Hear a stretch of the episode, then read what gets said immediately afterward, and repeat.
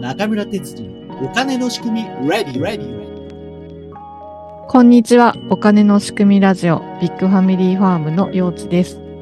この番組は MMT 流行以前から積極財政を主張してきた元衆議院議員中村哲司さんをお迎えし、MMT やお金の仕組みについて、またそれを踏まえた視点から社会問題や時事ニュースを語る番組となっております。今日もよろしくお願いします。よろしくお願いします。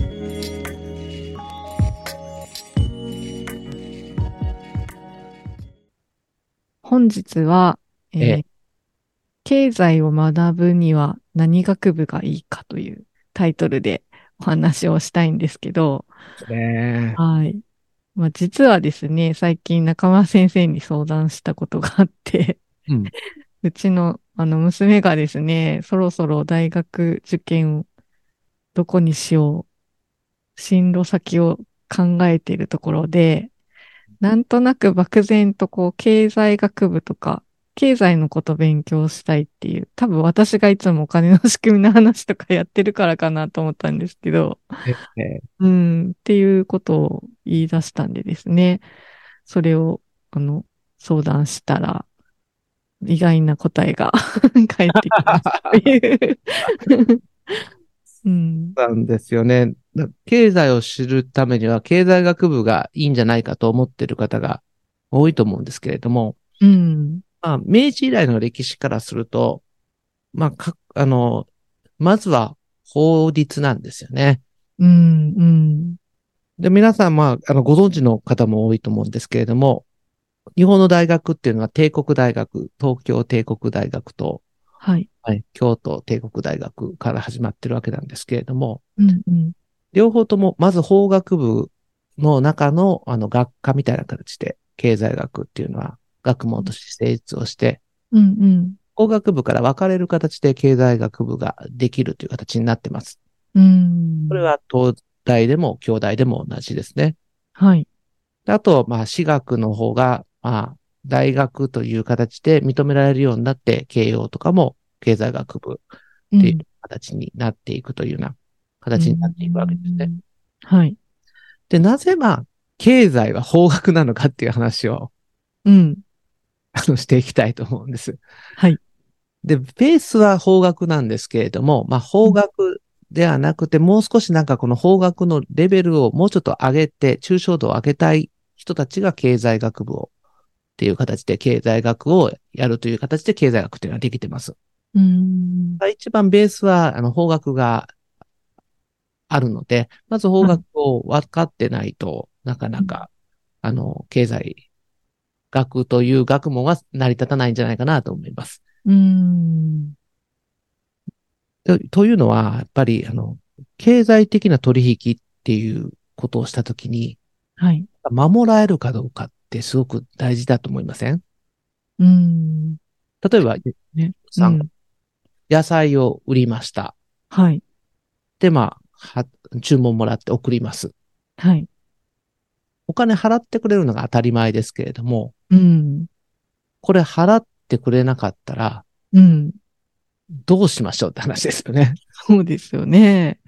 それはもう今となっては常識というか、もう当たり前になっちゃってますけど、 そうです当た。りそれが当たり前じゃない世界に行くと、まあ、ルールがなければ払わなくてもいいみたいな人もいます よね。例えば、ちあの、地域で暮らしていたらですね、はい。まあ、それ払わなかったあいつはもう、ダメなやつだっていうことで、うん。あの、ば、罰が加えられるわけですけれども、うん。まあ今、うちさんがやられてるように、遠くの人には野い。菜を送ってお金を払ってもらわなかったときに、うん。そういう地域社会での、その、罰則というか、うん。村八分みたいな、そういうことで、あの、そういうふうな抑止力がなくなりますよね。うん。うん。そうしたら、遠くの人と商売するっていうのはなかなか難しくなります。そうですね。でも、まあ、経済を大きくしていこう。その、欲しいものをきちっと手に入れたい。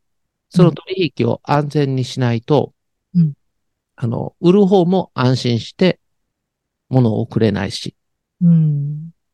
こっちも逆につかないのに払うのは嫌だと。そうですね。うん。っていうことになってくると、こういう民間同士の取引についても、国家がそのルールを作って、うん。それをきちっと守らせるような体制を作った方が、うん。うん。取引があ活発になりますよね。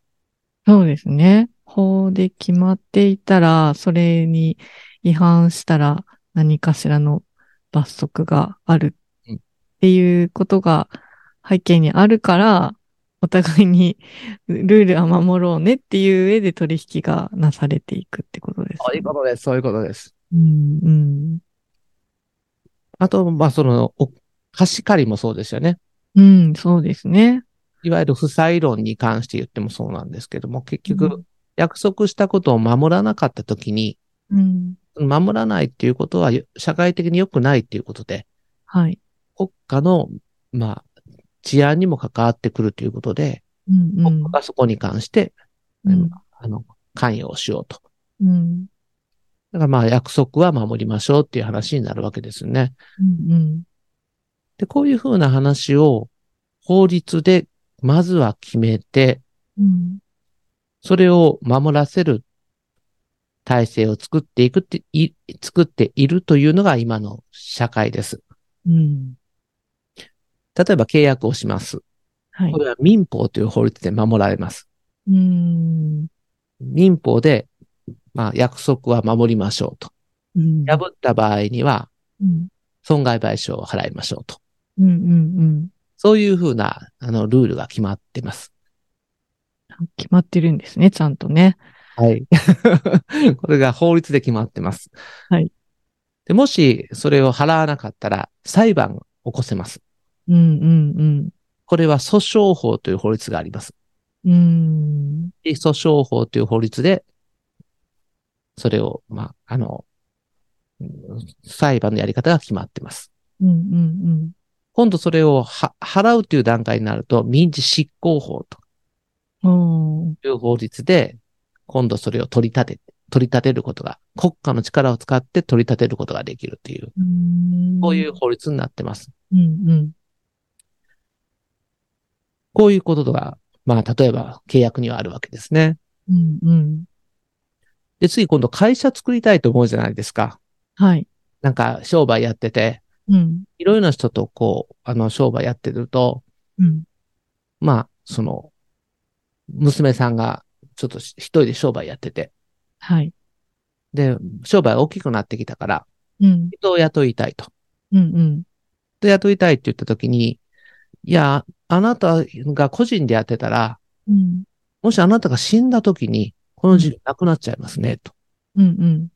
それよりも、あの、もし経営者がいなくなっても誰かが引き継いでいけるような、うんそういうふうな会社っていうものを作ってもらえませんかと。うん。会社を作ってもらえるんだったら私そこに勤めますっていう人が出てくるかもしれませんね。はい。ということで、会社を作らないといけないってことになります。うん。そうしたときに、会社って、その守ら、会社っていうものが、その、どういうものかって決まってないと、うん。会社にお金を貸すっていうことできなくなりますよね。そうですね。会社というものがどういうものかこう定義されてないと、うん。これ、それぞれが勝手にこれが会社ですって言って、 いろんなかい形の会社が できると、なんかわけがわかんなくなりますよね。そうですよね。うん。ということで、本来契約っていうものは人でないとできないっていう、うんうん。意思を持ってる者同士でなければ契約は結べないっていう、まあ最初の大元のルールがあるわけですね。うん。はい。でまあ、所有権も、ほ人でないと、意思を持っている者が、には所有権があるけれど、うんうん。あの、まあ、動物も、まあ、意思はあるんだろうけれども、そういうふうな人間としての意思はないので、うん。生物が所有権を持つってことはできないわけうんなので、他の人間以外の生物が持つことはできないという形に、まあ、法律上はなってます。うん。うん。だけど、この組織といいますかですね、うん。こういう会社にそういうものを所有する権利とか、はい。あの、契約を結ぶ権利がなかったら、うん。人は安心してそこで雇用されにくいじゃないですか。うん。そうですね。働けないし。うんそ。れから、あの、経営者がいなくなっちゃったら、あの、契約がもうなくなっちゃうんだったら、うん。簡単に、その、契約結ぶことも難しい。うん。大きな商売だったら特にそうだ。っうん。ていうことになってくると、会社が法律的にき決まってないと難しいなって話になりませんうん。そうですね。このことを人格と言いますが、おー。その人格を、法律によって人格を作るうーん。っていうことをしたのが法人っていう概念ですね。はい。はい。だから私たちは株式会社っていうものを会社法という法律でうーん。作ることにしてですね、はい。会社っていうのは法律で作るという形になってるわけですね。なるほど。 それ知らないと、そんな法律があるんだっていう感じですね。うん。こまあ、あの概念的な商法という法律でうーん。得られていて、はい。今、会社法という別の法典っていう形で、まあ、法のタイトルがつく、法律のタイトルがつくものを法典というわけなんですけれども、はい法法典から独立をして会社法っていう別の法典が今はできてますが、うん私が大学生の頃はまだ商法の中にはい。会社法の規定が置かれてました。あー。まあ、こんなことをですね、うん。あの私たちの身の回りの経済活動は、すべて、 実はすべてですね、はい法律の規定に基づいて行われてるんですね。そうですよね。うんうん上場、株式を上場する場合には、証券取引法という法律があります。うん。うんそ。れに基づいて、株式が上場されていくとかですね。うんうんうん。まあ、あの、すべて、あの、裏側には、経済活動の裏側にはすべて法律が働いてますので、うん。ここをまず押さえとかないと、うん。いかに経済学を勉強したとしても、実際の経済の流れは理解することができないと。うん。そうですね。ルールを知らないで、サッカーのルールを知らないで、サッカーのボールの蹴り方だけ勉強するみたいなそうそうそうそ感じですよね。うん。そうなんです。経済学の基礎には法学があるっていうことを、あまり多くの人がご存知なくて、うん。そうかもですね。うん。経済学っていう学問自体がちょっと特殊な、あの、生まれ方をしてるわけですね。法学部から始まって、うん。法学部の一部は切り出されて経済学部になってますので、うん。このあたりが、あの、今、時代的に改めて、経済学とは何か、法学との関係はどういう、どうあるべきかみたいなことが問われる時代に入ってるのかもしれません。うんうんだからですね、最近面白い話で、面白いで、あんまあんまり面白くないです けど、友人で法学部の人がいて、はい。うわもっとその、俺経済のこと勉強したかったから、経済学部入っといてよかったとか言って言うんですけど、おう 何言ってんだみたいな話をして。っていうような、経済法を勉強してないとそういう感じになるわけですよね。ああ。 なるほど。ということで、私ね、この今ちょうど年末、収録してるのは年末なんですけれども、年末、この時期、ね、まだ進路決めてない学生さんにはぜひ、文系の学生さんで将来経済関係に進みたい方は、法学部に進んでいただければと思っております。 そうですね。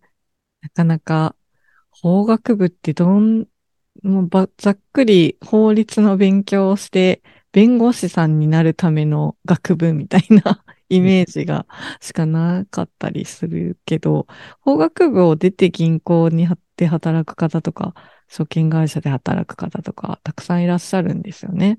すね。うん。まあやっぱり人間の暮らしとか営みがそのルールに沿って作られていくので、まあ、娘ともね、そんな話をしたんですけど、ええ。そのルールの作り方とか、つルールが、今あるルールがどうやってで、どういうふうにできてきたかっていうことを知ると、その、現、現実というか、うん。がくっきりこう見え、見えてくるんじゃないかなっていう話をね、 して、ちょっと法学部に興味を持っているとこです。そうですね。